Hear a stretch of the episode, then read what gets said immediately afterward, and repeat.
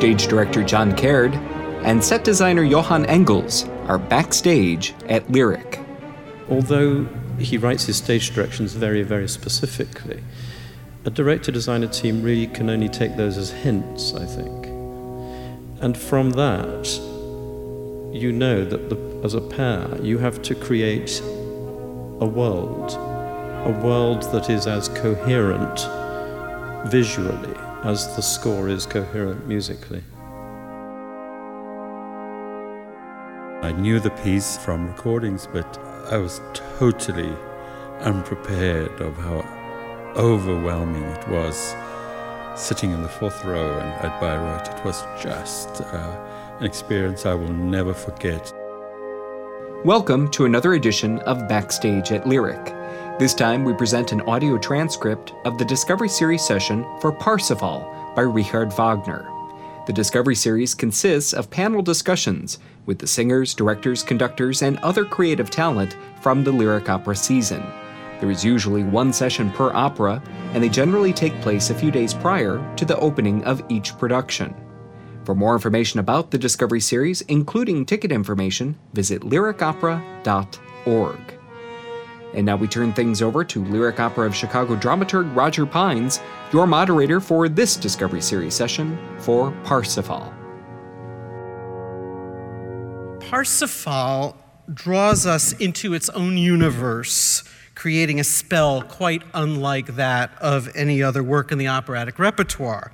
This piece, which is the last of Richard Wagner's thirteen operas, achieves something possible with only the greatest works of art.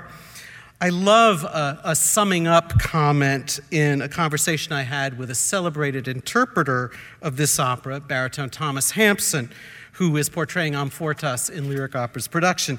He said, "Parsifal invigorates our inner life as human beings."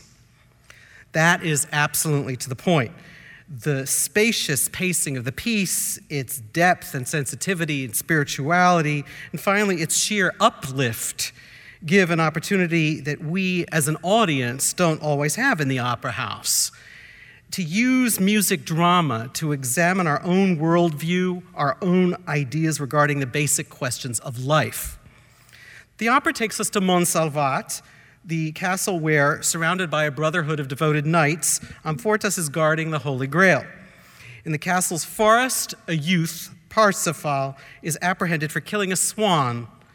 Gurnemanz, a venerable knight, senses that this may be the pure fool who was pros- prophesied as the savior of the physically and emotionally wounded Amfortas. When the Brotherhood's sacred rituals leave Parsifal uncomprehending, Gurnemanz sends him away. Parsifal finds himself in the magic garden of Klingsor, a sorcerer previously rejected for membership in the Grail Brotherhood. Klingsor sends the mysterious, tortured Kundry to seduce Parsifal. When she kisses him, he instantly understands Amfortas' suffering.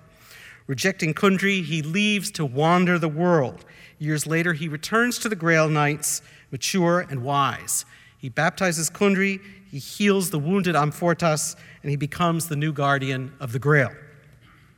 Okay, those are the events in a nutshell.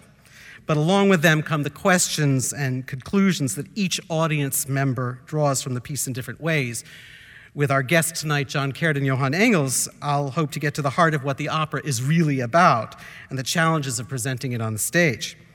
Wagner took an unusually long time to develop this piece to its final form, almost four decades, in fact. As usual, he served as his own librettist. He was in Marienbad in eighteen forty-five, taking the cure there, as they say, and it was there that he first read the central literary source for the opera. That was the thirteenth century Arthurian romantic poem, Parsifal, by Wolfram von Eschenbach. But according to Wagner's autobiography, it wasn't until nine years later that he actually conceived the opera Parsifal. It was in the cottage near Zurich, where he was living at the time, and it was Good Friday. "I awoke," he wrote, "to find the sun shining brightly for the first time in this house. The little garden was radiant with green, the birds sang, and at last I could sit on the roof and enjoy the long yearned for peace with its message of promise. Full of the sentiment, I suddenly remembered that the day was Good Friday, and I called to mind the significance this, this omen had already once assumed for me when I was reading Wolfram's Parsifal. Well, eleven years after that, he created the first of two prose sketches, the libretto, combining the religious content with elements of the philosophy of one of his crucial influences and one of the most important figures of early nineteenth century philosophy, Arthur Schopenhauer. The, the idea of compassion is at the heart of the opera, and Schopenhauer saw compassion as the highest form of morality in human beings. By the time Wagner came to compose the music of Parsifal, he had already left most of the traditions of German romantic opera behind with the astounding musical advances of Tristan und Isolde. You could say the same thing of Parsifal in spades. Over and over again, the sheer modernity of this music will leave any listener in awe. Tom Hampson said to me, "I don't think you can listen to the second act of, of Parsifal and not completely accept that Strauss's Elektra was around the corner." Much of Wagner's career was spent writing what was still recognizably number opera. Even as late as Die Meistersinger in eighteen sixty-eight, there were still individual arias and ensembles that could make an effect when pulled out of context. That is not the case at all in Parsifal. This isn't just a through-composed work. There's exactly one ensemble for the Flower Maidens in Act Two, and it's not a number that could be separated from the overall fabric of the piece. The choral episodes, too, are totally integrated into the overall design, and while there are monologues, one can't view them as arias per se. They carry the story forward while exhibiting nothing that would remotely smack of opportunities for vocal display. Every vocal line for the principals is meant to reveal the essence of a character. The orchestra, as usual in the mature operas of Wagner, is a character on its own, and Wagner's detailed expressive markings show, they show the way to a total connection between the orchestra and every nuance of the singing. This piece premiered at the Second Bayreuth Festival in eighteen eighty-two. For nearly twenty years, although there were some concert performances, it was only permissible to stage it in Bayreuth. It wasn't until nineteen oh three that Parsifal finally arrived in this country, with the Met scoring the great coup of presenting the American premiere. Wagner, whose two hundredth birth anniversary we're celebrating this year, died in eighteen eighty-three. He probably would have been distressed to know that Parsifal has traveled the world, since it was his only work to be created specifically for Bayreuth, and he believed that only at Bayreuth could its potential be realized as he envisioned it.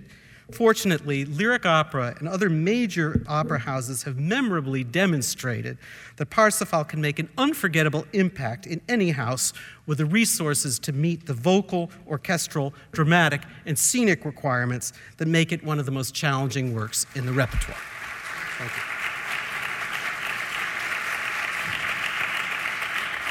you. I would like now to introduce our guests. Since making his professional debut in nineteen seventy-seven, British director John Caird has earned a reputation as one of the most innovative theatrical figures of our time. During the past nine years, he's moved into opera with Don Carlos, Aida, and Don Giovanni at Welsh National Opera, Don Carlos, Tosca, and André Previn's Brief Encounter, for which he wrote the libretto, at Houston Grand Opera, La Boheme in Houston, San Francisco, and Toronto. He co-directed the legendary Nicholas Nickleby at the Royal Shakespeare Company, where he's directed more than twenty productions from nineteen seventy-seven to nineteen ninety. Among his musical theater achievements in London and New York are Les Miserables, which he co-adapted and co-directed, Song and Dance, Jane Eyre, his adaptation of Bernstein's Candide for London's National Theatre, and his adaptation of Gene Webster's novel Daddy Longlegs, which opened in, in London last autumn. He's had great successes, successes at the National Theatre, among them The Seagull with Judi Dench, Peter Pan with Ian McKellen as Captain Hook, Hamlet, and the world premiere of Humble Boy with Diana Rigg. He's Honorary Associate Director of the Royal Shakespeare Company and Principal Guest Director of Stockholm's Royal Dramatic Theatre. Johann Engels, a native of South Africa, is one of today's foremost theatrical designers. Among his recent projects have been Faust at the Opéra National de Paris, Il Trittico at the Opéra de Lyon, Matthäus der Mahler at Vienna's Theater an der Wien, The Magic Flute at the Bregenz Festival and the Vienna Volksoper, Lulu at Welsh National Opera, and Weinberg's The Passenger, a much-acclaimed co-production of the Bregenz Festival, English National Opera, Poland's National Theatre, and Israeli Opera. The Passenger figures prominently in Mister Engels' long-standing collaboration with British director David Pountney, with productions also including Turandot at the Salzburg Festival and such rarely heard works as Nielsen's Masquerade in Bregenz and at Covent Garden, Janáček's Fate at the Vienna Staatsoper, and Smetana's The Devil's Wall in Prague. Mister Engels' work has also been seen at Britain's Opera North, the Vienna Volksoper, the Zurich Ballet, the Opéra de Monte Carlo, the major companies of Marseille, Madrid, and Geneva, Chicago Opera Theater, Houston Grand Opera, and Los Angeles Opera. Please join me in welcoming John Caird and Johann Engels.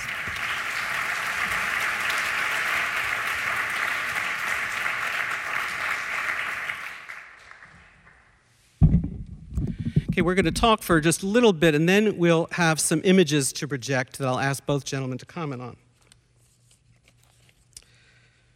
Okay. I'm curious as to what the first experience was with this piece for both of you, both as listeners and as audience members seeing it in a theater. Do you recall what your gut response was to it at the time?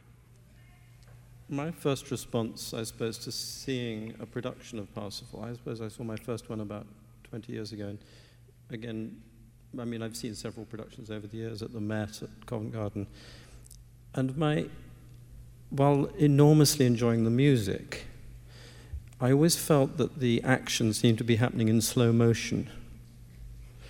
And that's one of the great challenges, I think, with this work, is that um, unless you're careful, the, the, the work pulls you towards being oratorio rather than opera. There's, there's something inherently, there's a, there's a draw towards it being inherently static in terms of its action. And that's one of the great things, I think, that designers and directors have to solve when they address this work. Johann, what was your first experience of the piece? Um, I was an observer at... Um, in nineteen eighty in Bayreuth, and I saw I saw an old uh, production by um, Wolfgang Wagner, um, which was my first production. I knew the piece as a, from recordings, but I was totally unprepared of how overwhelming it was. Sitting in the fourth row and at Bayreuth, it was just uh, an experience I will never forget. Whether one is religious or whether you're not, it was just um, that memory that that's still uh, is totally ingrained in my mind. So course. The theater environment itself had everything to do with the effect that the piece had on you, probably, because you were in the theater for which it was written. Yes, absolutely. And I think this is where we, we must appreciate, before the days of recordings, how these people were uh, absolutely mesmerized by hearing it once in Bayreuth in the eighteen nineties, how this piece must have uh, been, you know, fascinated you by not being able to, to hear it again, you know. And this was, I think, my experience.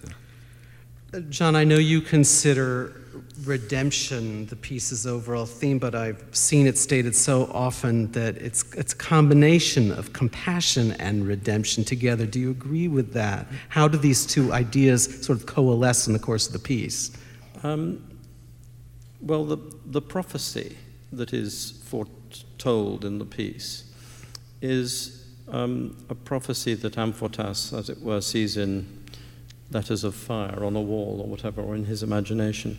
And that is that the terrible troubles of the community of Montsalvat will be will be cured by a holy fool who will somehow bring redemption to the to the place. But redemption can only be brought by the man who understands compassion. And indeed, the whole story that Wagner has based the opera on, the, the, the novel that you referred to, by the poem, epic poem by, by Wolfgang von, von Eschenbach. Um, Montsalvat is one of those places that you can only get to by accident. Uh, it's like Narnia. Um, and this is in the in the Eschenbach story. It's not so much in the Wagner. And so Parsifal is simply one of King Arthur's Round Table knights who's wandering around Europe. Um, the Round Table and King Arthur seem to have been based somewhere in Brittany or Normandy or somewhere like that. Um, and Parsifal wanders about, and by an extraordinary series of magical happenstances, he sort of breaks through the barrier that protects Montsalvat. And when he gets in there, he finds that the ruler of, of the, the kingdom, sort of part kingdom, part monastery, um, King Amfortas, is, has been mortally wounded. And it's made very clear by um, von Eschenbach that the one thing that Parsifal has to do to be allowed to stay in Montsalvat and to benefit from being in the presence of the Grail. The Grail is a sort of magical stone. It may also be the cup that held, that that, that Christ used at the Last Supper. That you know can, is the central emblem of Christianity.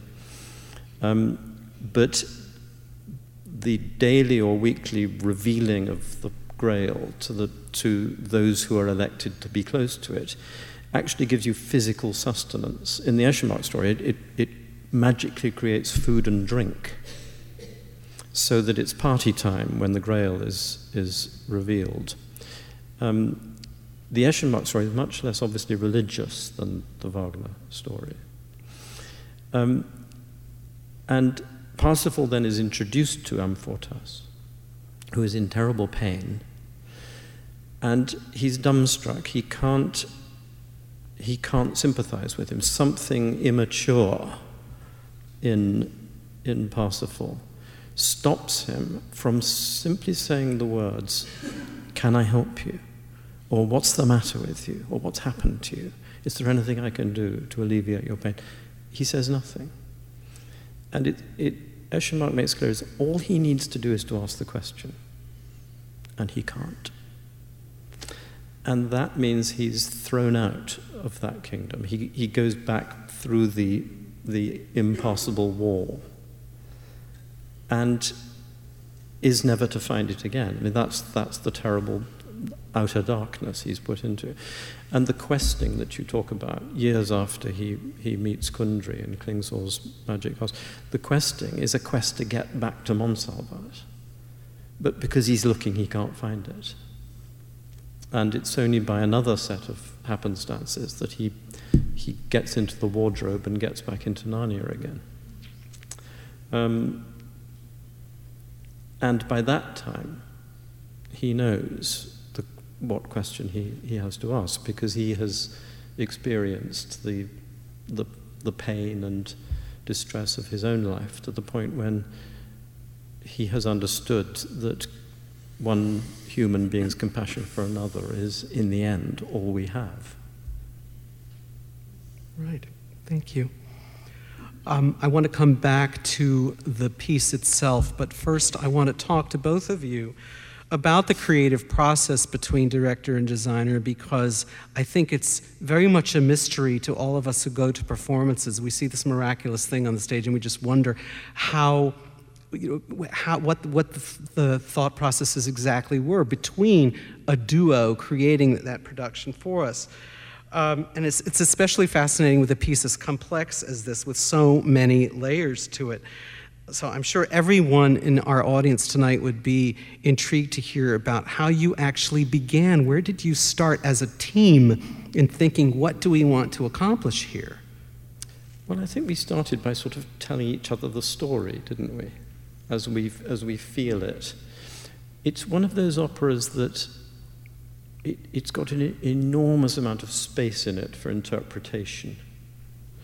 Um, although Wagner is quite limiting in the way he writes his stage directions very, very specifically, um, a director-designer team really can only take those as hints, I think. And from that, you know that the, as a pair, you have to create a world, a, a world that is as coherent visually as the score is coherent musically. Yes, I, I find it interesting. Uh, in our in uh, John and my worked together before, um, and and the difference this is in when I work with other directors, or with every director you work with, you have a, a different uh, a set of, of vocabulary. You build up years of David Pountney, where I've done twenty-eight productions with him now, and so suddenly, you know, of course there is a shorthand between us, and sometimes we don't even speak, speak, you know, he puts something before me. But at the same time, with, as with, with John, I work together. For me, uh, uh, Wagner is, this is why I always think it's a bit like a Shakespeare play. It's a wonderful piece of work printed on a piece of paper, but where it comes to life, as with Wagner, is when it is staged. And this, you don't need a recreation of all these different spaces in the set. You need a... an, as Shakespeare could allow you to imagine every possible place in the Globe Theatre, Parsifal, uh, Wagner also gives us in, in this piece uh, uh, a stage, you know, that you can, you know, uh, something that you can, where you can tell the story without being partic- too specific. So, you know, it's a, and and so my work that I know of John's before was through the Royal Shakespeare Company. So I've always approached our work in a way as if we were doing a Shakespeare play. And, and I think this is where I felt it was a very strong part of John's um, vocabulary on the stage, and, and how to how to do a play in a space. How do you opera in a space? And I mean, this is what our design really reflects. Uh, as you will see, there's not a different, complete different set for each uh, scene, but it's actually a space that's transformed, because I, I feel this is a, it's the kind of space that John works very well with and in. So I mean, this is where one's history comes into play when you start working together with somebody. Well, let's actually go through. We have the sets, and then we have several costume sketches, so I would love both of you to comment as we proceed. This is, I believe, Act One, Scene One. Yes. Um, so... It, it's a forest. um, the first act, but the way our production is going to begin is without... You won't see the trees there to start with. What you see is eight... little boys coming on. Wagner gives you a problem at the beginning of the opera, because he he creates an all-male world. I mean, his Montsalvat is less of a kingdom and more of a monastery. It's a sort of monastic, all, all-male world. But he, he wants to start with two little boys and an old man, Gurnemanz. But because he writes such huge sounds in the orchestra, there's no way that two little boys are going to be heard above the sound of the orchestra. So he has to use two mature sopranos. So it's rather odd that in this all-male world, the first three characters you see is an old man and two women. Um, so I don't have those women on at the beginning. I bring them on only when they sing. And by that time, you've seen a lot of youngsters, adolescents, really quite little boys as well, because I want to give, tell the audience the story that these knights are being bred from a very, very young age to grow up in this dysfunctional world, this all-male dysfunctional place where there's nothing but pain and distress and difficulty, and nobody can work out quite what's wrong with it. Um, And then Gurnemanz comes in after the children have all bedded down and gone to sleep. It's night time. And he invokes the forest. And these trees grow up out of the stage. This is during the prelude of the opera. So that Johann's done this brilliant thing of actually having the trees growing through these holes in the stage. Wow. So that the audience can actually see the forest growing as, as if it were over a, a couple of hundred years. So you get the sense that these little boys grow up and they will be replaced by other boys and other boys and other boys. This is the next scene. This is the forest transforms into the Grail Hall. I'd just like to say that there's a great uh, argument. I mean, and Wolfgang Wagner was the one living uh, of the Wagner uh, family that would still uh, very vocally comment his ideas. Um, would always travel wherever wherever I did a I did a ring in Marseille, and I did a Tristan und Isolde in South Africa, and he would he was at every one of the opening nights. And the one thing he always argued or disagreed with, he would love the production, but he said, you shouldn't stage the prelude. The sta- the prelude is music, and and of course one we disagree with that. We think that is the most visual music that Wagner's ever written, and if you'd ever seen a film, if you've ever seen all the new uh, techniques of of of film, of, of uh, technology, of film, he would have staged the prelude. Wolfgang meant the prelude of any Wagner opera. I beg your pardon? Did Wolfgang did Wolfgang mean the prelude of any opera of, yes. of Wagner? Wolfgang, yes, he disagreed with the, the staging. He thought it should be a closed curtain. And the, so it was. It's very interesting that we, we, we tell. There's so much to tell in the prelude, uh, and the music tells you so much. So why not? The the other problem with not having anything going on visually in a great big opera house is that the audience are all sitting there and they're all looking at the orchestra, so they're being told a story already. There's orchestra lights on. There's a maestro conducting. There's a big there's a big curtain.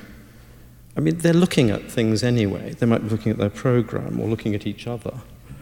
You know, and I, I think by staging the, the prelude in a in a very um, minimal way, it's not chaotic with movement, you induce in the audience a sense that something great and mysterious is about to happen before finally the characters start to sing. Because singing is only one part of Wagner's music. The accompaniment to the singing is, is the, the emotion, the music that is too deep for words. But those, that music can also accompany things that you can see but not hear. And that seems to be an, a very important thing to start the audience on at the beginning of the evening. I'm curious um, about the floor. Does the floor remain the same throughout? No, I, I, I would like to, I'm going to be totally uh, unapologetic about my, uh, when we when we created the space and, and, and very much this act, and of course we have the fifteen minutes of music that Wagner allows you uh, to change from the forest almost into the first moment this scene happened. This is vast uh, visual scene change, which would be criminal to bring a curtain down. So we do it all open. So every, in a way that you do with Shakespeare, this this transforms before your eyes, and the the whole um, sense of time gets warped in this piece, as Wagner says, as as uh, Gurnemanz says in this piece. So, um, you know, going into this floor, when you have such a, in a way, a ritual, I suppose, it's a ritual that happens. And if you if you analyze every other shape that could possibly a ritual could happen in, a square or a diamond or a oblong, a circle is the, for me the most powerful. And of course, immediately my history and my I, this is a, a total unapologetic nod to Wilhelm Wagner's productions, of course, because he also realized that a circle was the most powerful shape, and m- most of his rings were on a circle, his Parsifals. But it's not that I. It's just that when you start going there, and in, you know, it just it happens that these things is the best shape. So the floor is very, very important. Yes, and and and uh, no, it doesn't stay the same. It uh, as has to happen in the end, the whole Grail has to fall apart. So the floor disintegrates. And do we want to talk about the mighty hand, or do we want to leave that? No, I think we should talk I think about it's, that. Okay, it's, it's good. It's yeah. very interesting. Um, I mean, you, you talked in the in the your uh, preface to the to this talk that you talked about Schopenhauer and Wagner being influenced by Schopenhauer, and that's certainly true. And there is evidence in this piece, especially to do with the story he tells about compassion, redemption through compassion, that Schopenhauer was to some extent on his mind. But there is also no question that the piece is absolutely riddled with Christian iconography, Christian symbolism and metaphor. The Holy Grail, Christ dying on the cross, Kundry laughing at Christ dying on the cross. The wound that Amfortas has is the same as the, the wound. Amfortas is Christ to some great extent. Kundry is Mary Magdalene, as well as a lot of other things.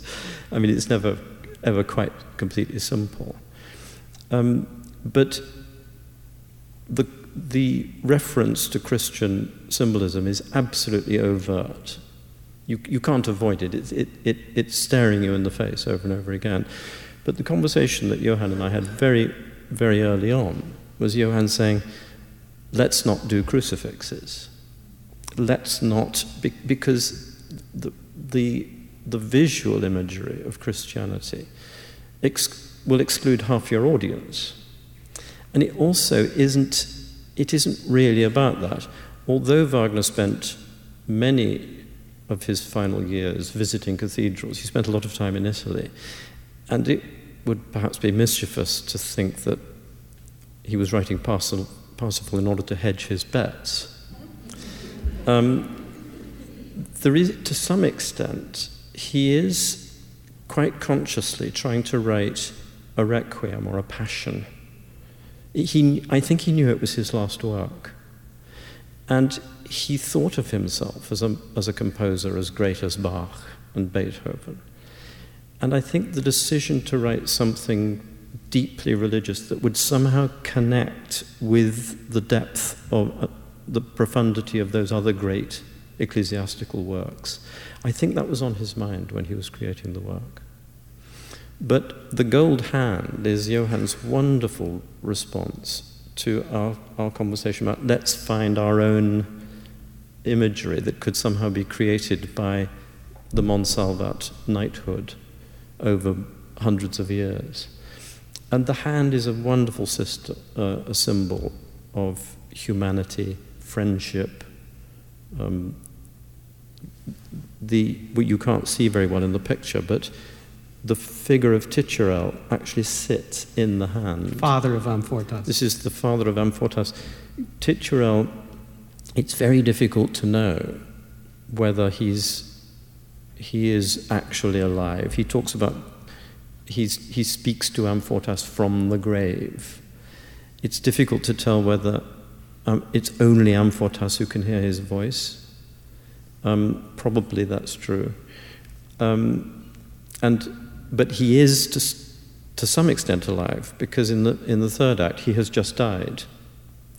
But I think it's also it he's he is the sort of emeritus king, if you like, but he is also God the Father. So that at the beginning of Act Three, Wagner is saying, God has now died. It is it has got that serious. The silence of God has become now irrevocable. So, so now's the moment for the Messiah to come back, if if ever it's the right moment. Yes, I, I found it very interesting when I, um, and, and, and especially that we're here in the Institute of Art, because when you walk through the British Museum, where I spent hours walking through, if you if you look at the use of the hand through history, and in all kinds of beliefs, from Egyptian through, and it's a whole evolution of, of the hand when it was used and eventually attained. The, the origins of are very pagan. The hand is a very pagan image that eventually is Christianized through the two, the three fingers of the Holy Trinity. The, the way that the hand is formed is, is eventually the, becomes a Christian symbol, but the, its origins are absolutely pagan. So it has a It's something which one feels when you walk through the British Museum. You see this different in Indian, Buddhism, all religious and, and, and even non-religious, uh, just sculptural things. People painted. The first thing they did, the, the, the first paintings we know of in in, um, in prehistoric times, with people blowing paint, red paint over their hand, leaving an imprint of the hand. The hand was a not their foot or something strange. It was the hand that became a symbolic uh, image. So, uh, and, and so through the years, and, and Christianity, it made, you know, took over this and all other religions. But we consciously didn't put it in the Christian position. We just did the hand so that it would not be, we would avoid this this symbolism of, of Christianity. And the lovely thing that, that uh, Johann has added to this, which you'll see when you come to see the production, is that each knight can, takes off an outer black glove to reveal an inner gold glove, so that one of the symbols of being a full knight of the Grail is that you have the gold hand as well. And it can be raised as a sort of religious or um, fraternal salute, and almost be like a an aerial that that allows Ticherel to speak to Amfortas. I think you, the two of you have come up with a brilliant solution for the challenges of the second act, which starts with Klingsor's lair, and suddenly we're in a world of red. I think it's brilliant. It's beautiful. But that, John, didn't you say to me in our first conversation, when we talked about your your first conversation with Johann, saying that the music is, of this piece is so beautiful, this has to be a beautiful production to look at? Yes, I think that's what, that's certainly one of the challenges. Um, you can't. Oh, I'm sorry. Your your response yeah. to Wagner's music cannot be, you know, let's do something brutalist, because actually he's talking about brutal and difficult things. I think the the visual imagery of the piece has to be as beautiful as the music, in its way, as beautiful as the music. So, what did you envision for? Well, here Johann has just turned the entire stage into an enormous flower. Yes. Really. Well, well, eventually we we we we, we get to the flower bit, but. But in a way, the the, the fact that that uh, uh, Klingsor. Klingsor pulls Kundry from another world through these time warps, or whatever he travels uh, across.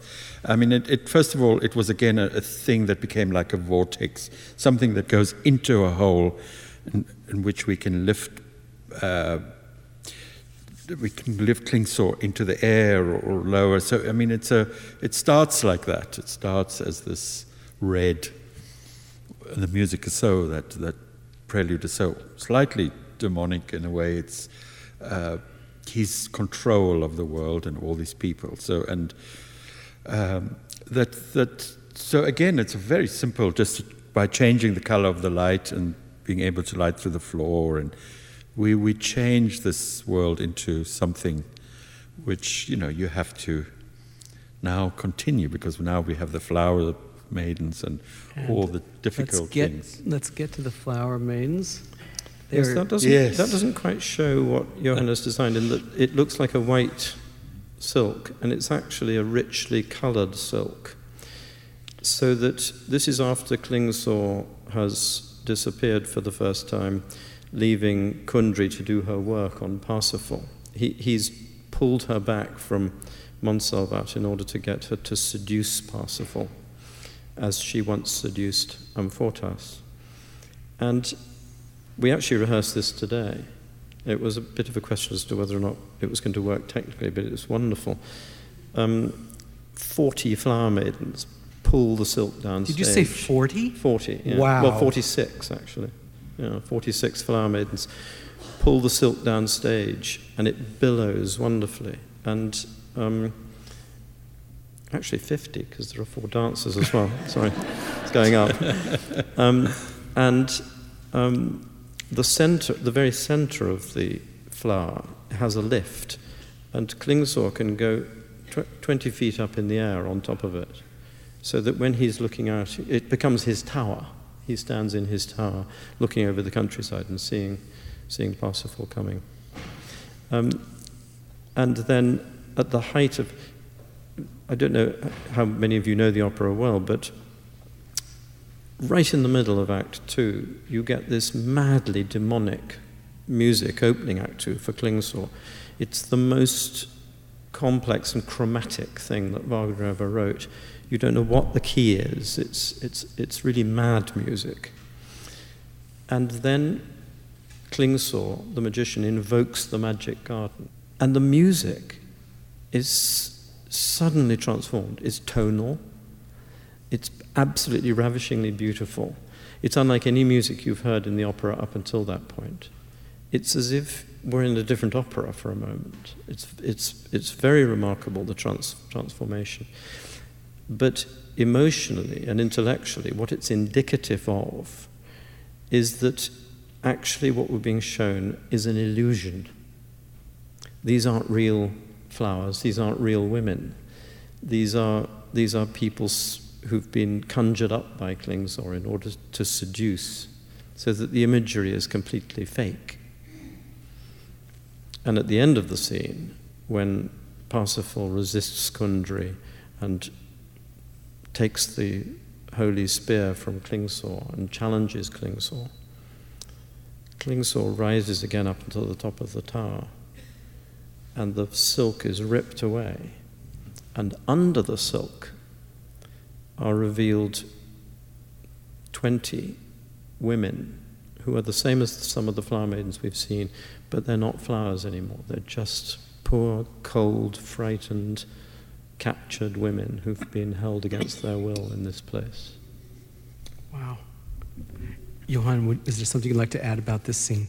No, well, I, I mean, I think this is where where practicality rears its ugly head in the theatre, because I don't know about yourself or, or, or uh, the members of the audience, but this is one scene that, that has been responsible for the most embarrassing moments of our opera careers, of opera experience. Because I've never seen in my life sort of big, enormous, plaited flowers and of vast, si- various size flower maidens that pretend to be seductive. But I mean, it's this is where you just close your eyes and say, just let's just hear the music. So, come to this moment.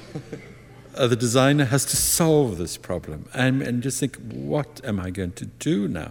How am I going to get fifty women, and a woman has a great, uh, uh, you know, women, you know, any size can be sensuous, but, um, but, you know, how do you dress them? How do you dress them that they... So, of course, and I was thrilled this evening when when uh, the photograph of, of the, the, the lithograph of Loie Fuller was shown, because I knew she was American, but I had no idea she was from Chicago.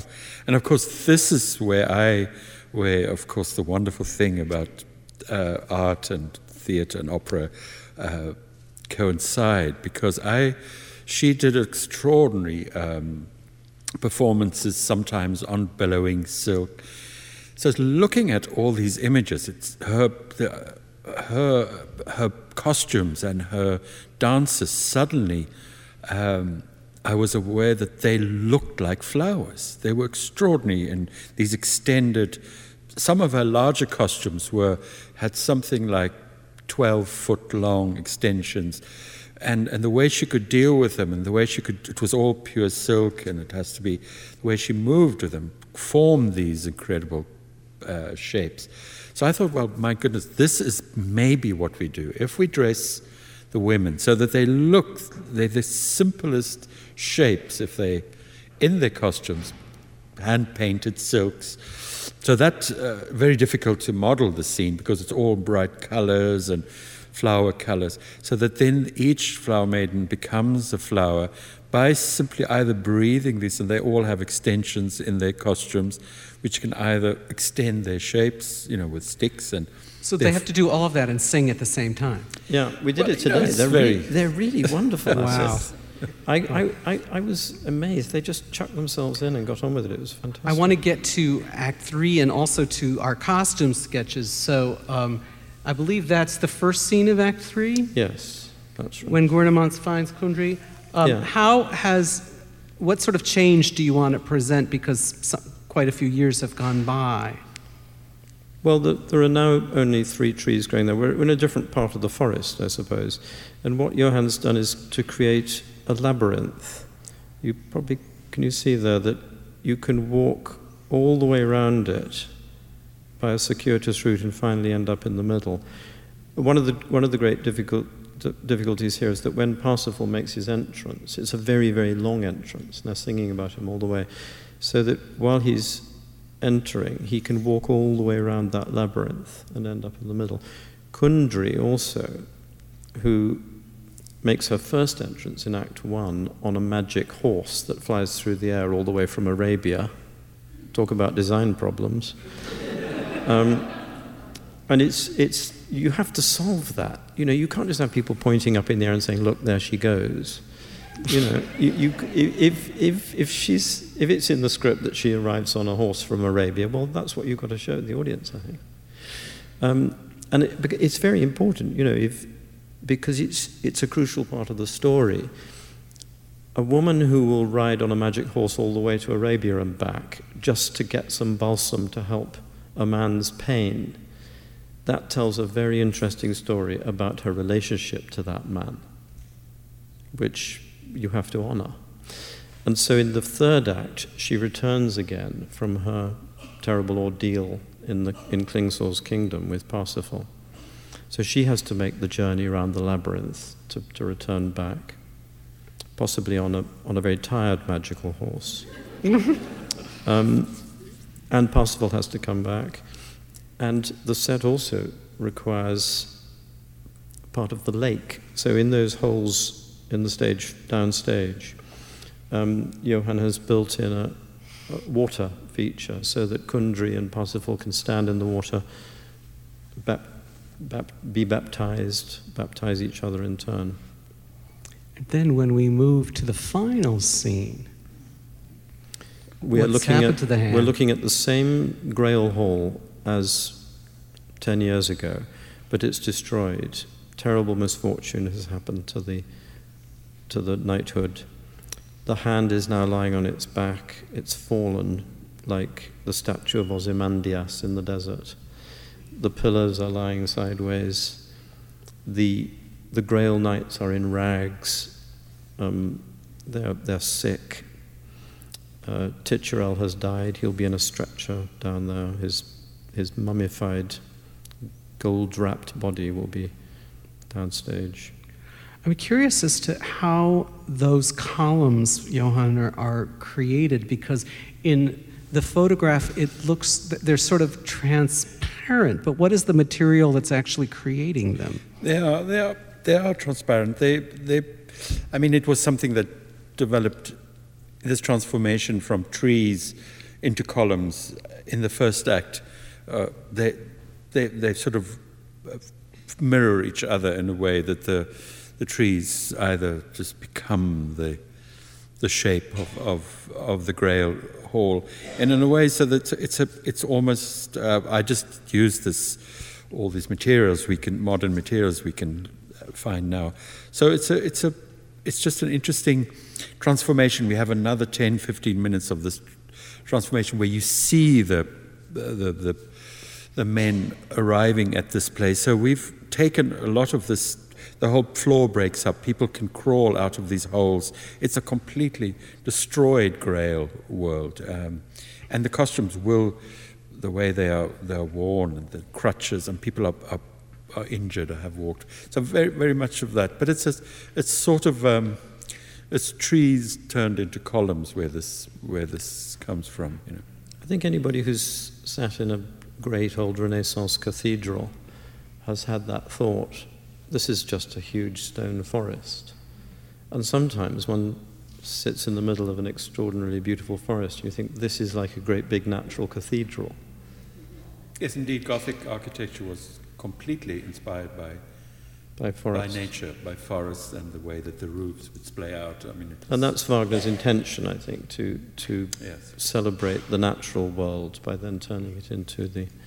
We have some costume sketches for most of the major characters. For example, there's Parsifal Act one in contrast with Parsifal Act three. So what is that second costume telling us that we didn't know before? I mean, about he him? makes a big journey. I mean, it's the one character that we see his entire journey. He's this, he's this innocent child, this simplicious character in a way that is grown up in the forest, that has no idea that what he's called for. So it's in fact the only costume where, where he's actually looking very normal. He he's sewn his own costume. He has cloaks, you know, skins, and it's all made of leather and patched together. And so then then we see him Slowly there are four different guises that Parsifal goes through until he arrives after his thing, and they, this May, and the strange black figure that they comment, they sing about for about fifteen minutes before you realize it is Parsifal. Um, well, you might have an idea. He's traveled, so he's traveled the world, so maybe the references of to the Japanese slightly summarized. I don't know where it comes from, but it, it's just a strange creature that, that eventually turns up and who has attained this wisdom and realized what he was called for. Then we have also Kundry. That's, we have her in her two act two guises. That's when she is with Klingsor, and then there she is when she is with Parsifal. Yes, this is so. Her couture version. Mm. Um, Kundry, Kundry as a character is very, very strange. Um, when Wagner was writing the opera, he started by imagining more than one female character in it, and he slowly narrowed it down until he found that he could put all of the female characters into this one person.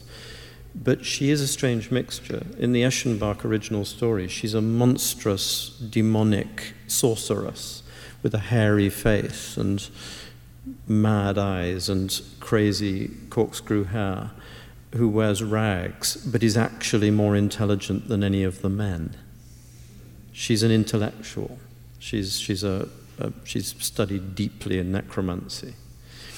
Um, and there are other women in the Eschenbach story that are more like the sirens from Act Two that, um, that Kundry turns into. But Wagner simply has her morphing from one of these personalities into another. Then we have, that's Amfortas. Does he have the same costume for his, two, his... Yeah, he's just, I mean, there, there's this one thing that we, we've used throughout. You can see his body is bandaged because of his wound that will not heal. So I took this, and you can see Kundry is also... Everybody that seems to have gone through through Amfortas's, um, Amfortas, um, Klingsor's um, control or whatever... Is is left with this. I've I've used these bandaged uh, symbol. It's almost like bandages always means that you're wounded or something. But I've used it throughout the whole piece, and uh, and especially in the last act, all the men we see are bandaged too, because they've all been wounded. They're all struggling to to attain this thing. So uh, he he just drags around an enormous cloak, a kingly cloak around the stage, and of course. Uh, Thomas Hampson is six foot six, and uh, he doesn't um, he doesn't have problems dragging. But it's the it's the we we had our first rehearsal with Tom on Monday and Tuesday, and he's responding wonderfully to the idea of Amfortas being a sort of titanic King Lear-like figure. Um, he Wagner has him lying on a litter on a on a sort of couch the whole time in agony, unable to move, but. That makes him a very static character who doesn't, who isn't fighting against his wound. I think what's more interesting is that he's one of those men who can't bear being ill. He he he fights against it. He hates people helping him. Um, but he's in such pain that at times he has to accept help. But that hurts him mentally and spiritually more than anything else. We all know people like that.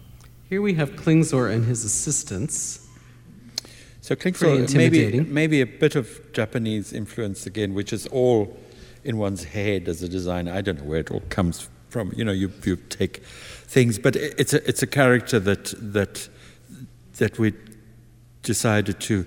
Those two figures around him, they're actually the two halves of a cloak that can either envelop him like a chrysalis or release him. So he doesn't have to wear this coat. You can see the one hand is the red hand and can carry the spear. So this cloak, these people that form his cloak in a way, they become these uh, helpers or whatever, but they can envelop him, spit him out. You know, they, it's just part of Klingsor's control, you know, which is... Um, we, we're helped enormously in this production. We've cast four wonderful dancers, because what Wagner requires of you, for instance, in the first act, Kundry has to arrive on a horse, so you have to make the horse out of something. um, a swan flies over the lake. Three swans fly over the, way, the lake. And rather than have do it with film or with some sort of animated stuffed birds, um, we've got these wonderful ballet dancers who... I'd actually like to advance so we wing. can see can them. They're the flower maids, and here that, are the swans. The, so that the swans rise up over the lake. And it means also that when the dead swan is brought in, Parsifal kills a swan with an arrow, and the dead swan is brought in, and he's faced with what he's done. This the swan will, is played by a child. Um, it's one of the things that Wagner picks up from Amfortas, from, from Schopenhauer, um, the idea that all life is sacred, that human life is no more sacred than animal life. And it's very difficult to suggest, if you bring in a prop, a, just a, a stuffed bird or a dead swan, you, the audience sit there thinking, do you think that's a real dead swan, or is it, been t- is it just come out from the taxidermist, or is, you know, they're, they're, whatever the question is in their mind, they'll be thinking the wrong thing. Whereas if you have a, a figure who is n- obviously not a real swan, it's a symbolic swan, but it's also obviously a real human being, then the the deep um, severity of of Parsifal's crime is underlined. Yes, I, I would just like to say also some of my most memorable experiences in the theatre uh, have been in some of John's productions. I mean, uh, any of you who know his work, and Nicholas Nickleby was the kind of thing that, that happened at the time, and it was incredibly groundbreaking and has now been perhaps repeated in The War Horse, and the, is that by just by just throwing a few crates onto together and piling them up, and it suddenly turned props into a carriage. You could make out of any combination of things on the stage, without having a carriage, you could evoke a carriage. And for me, this is the essence of theatre. It's our imagination who allows you to see those things. And when I work with John, I remember these things. And for me, we always... So swans don't necessarily be swans. They can be... They, they evoke swans. They, the horses, uh, three women and, and three three people create can create a horse. You know, you can you can let the imagination of the audience come with you. You know, play with you. And this is where an audience is accept whatever you tell them, really. But that's that's the marvelous thing about being an audience. If if you bring on a boy with one long draping wing, and you say, "You've killed the swan. Look." The audience saying, yeah, it's a swan. I believe that. You know, if you say it's a swan, it's a swan. Here are the two versions of the flower maids that you were talking about before. I well, um, the ones that we see on the right, those are the the women that you talked about that were revealed at the end of the, released, the act. Is that the released women? Yeah. Yes. Yeah. And then those on the left, I take it, are those are the Loey Fuller costumes. Yes. Those yeah. are just the small Loey Fuller costumes. Yeah. There are much bigger ones. But too. these these are the, the same women. So so the women. This yeah. is they they're transformed. Um, that brings me to my penultimate question, which is, this production does something very innovative in terms of the performance history of Parsifal, in that it brings women onto the stage at the end. At least that was yes. my understanding. Yes. And so, John, can you talk a bit about the role that you want women to play in the final scene? Well, it's always mystified me about this opera that the, the Eschenbach story upon which it's based is full of women. Um, knights go out on quests all the time, like Parsifal, Gawain, Lancelot, all these people are questing all the time. But whatever quests they're going on, the reason they're going is always because of a woman. They're only leaving on quest in order to prove something to a woman. If they kill a giant or capture a castle, the prisoner has to go back to the woman that they love and say, I've been sent here by Sir Gawain, and he beat me, and it was fair game, and I'm sorry. You know, so everything is done for the service of women. And for some reason, um, and one would have to be Um, Richard Richard Wagner's psychoanalyst to, to tell exactly what reason. Um, he has decided to eliminate women from the story, all but one woman from the story, until you get to Klingsor's realm, and then you have the flower maidens, and then they disappear and you don't see them again. The only other evidence of women in the story are these beautiful voices you hear in the Grail Hall. And some of the, are the voices of boys, very clearly, but it's not just boys' voices. There are very clearly female voices. So it, that made me think, well, just a minute. Let's look at this story. Montsalvat is a sick realm. Titurel, the, the old king, is dying, dead or dying. Amfortas is mortally ill. At the end of the story, the new holy fool Messiah comes back and becomes the new king. Amfortas retires, becomes Titurel, dies, is released from life by the curing of his wounds so that he can die respectably. Who knows? But Parsifal becomes the new king, and nothing's changed. It's still this all-male, dysfunctional world. Why isn't it going to happen all over again? Some new knight will go off questing, be captured by some outsider. The whole thing will start again. Why wouldn't it start again? That's always the question I've had at the end of, of seeing this opera. And so I think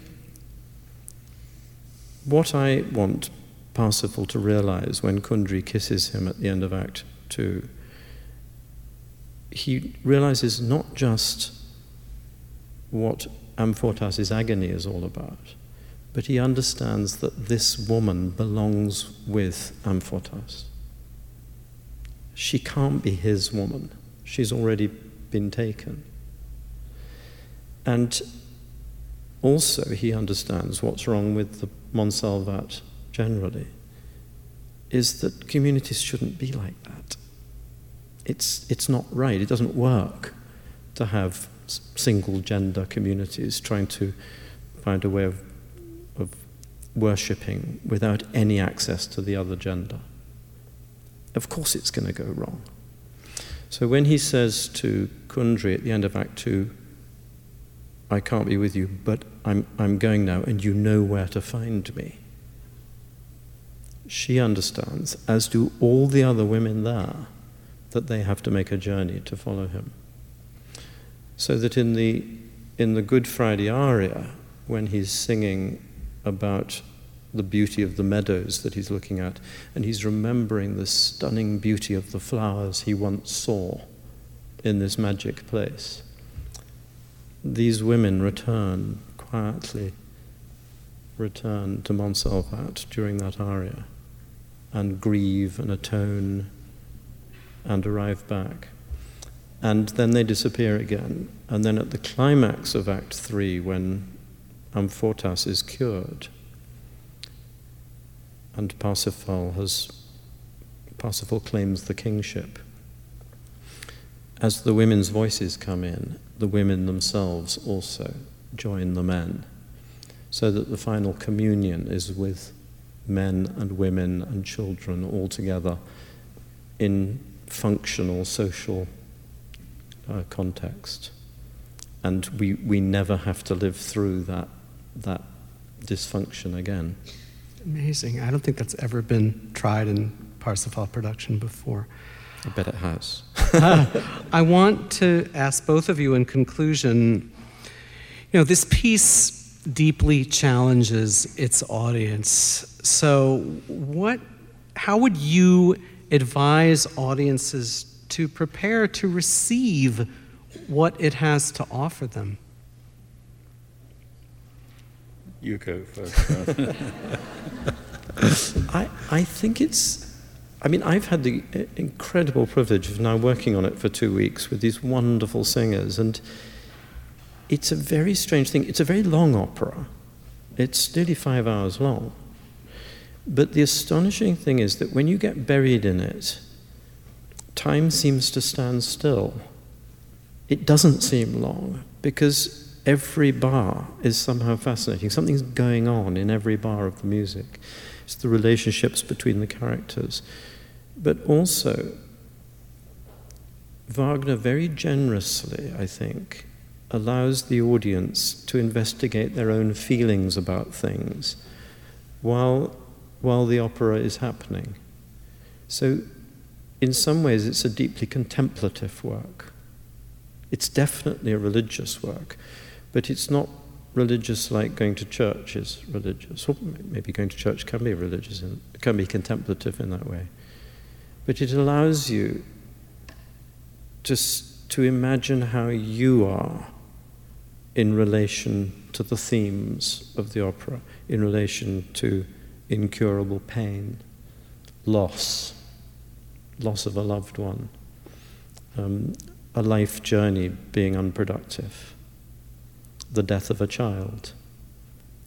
You know, all, all these things that he's exploring, the incapacity to love, these are all things that we all know about at first hand in one way or another.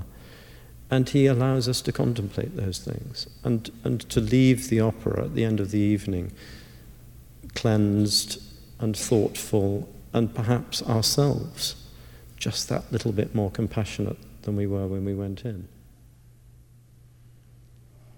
I I uh, I always go. Um, I have I, whenever I, I'm given a new piece to do that I've never heard the music of. Passenger, which will be coming to Chicago uh, in a few years' time, was one of them. But the moment I I, I have a sort of a ritual where I lock my doors, turn off the telephone, and I.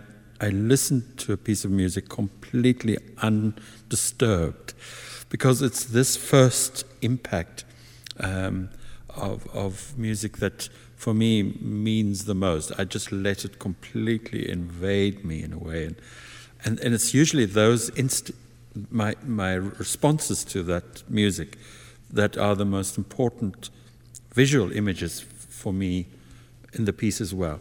And I know, if I can remember when I heard it the first time, uh, Parsifal, I, you know, maybe this is what you have to do with Parsifal. You just have to let it absolutely invade you.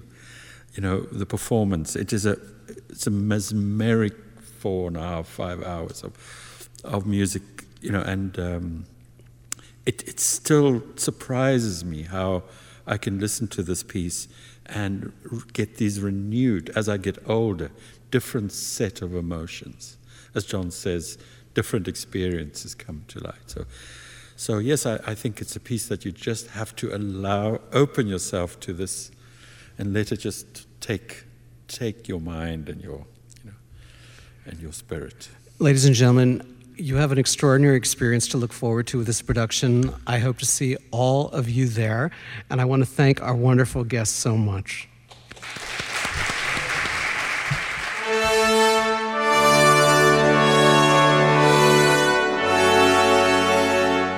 Thank you for listening to this edition of Backstage at Lyric.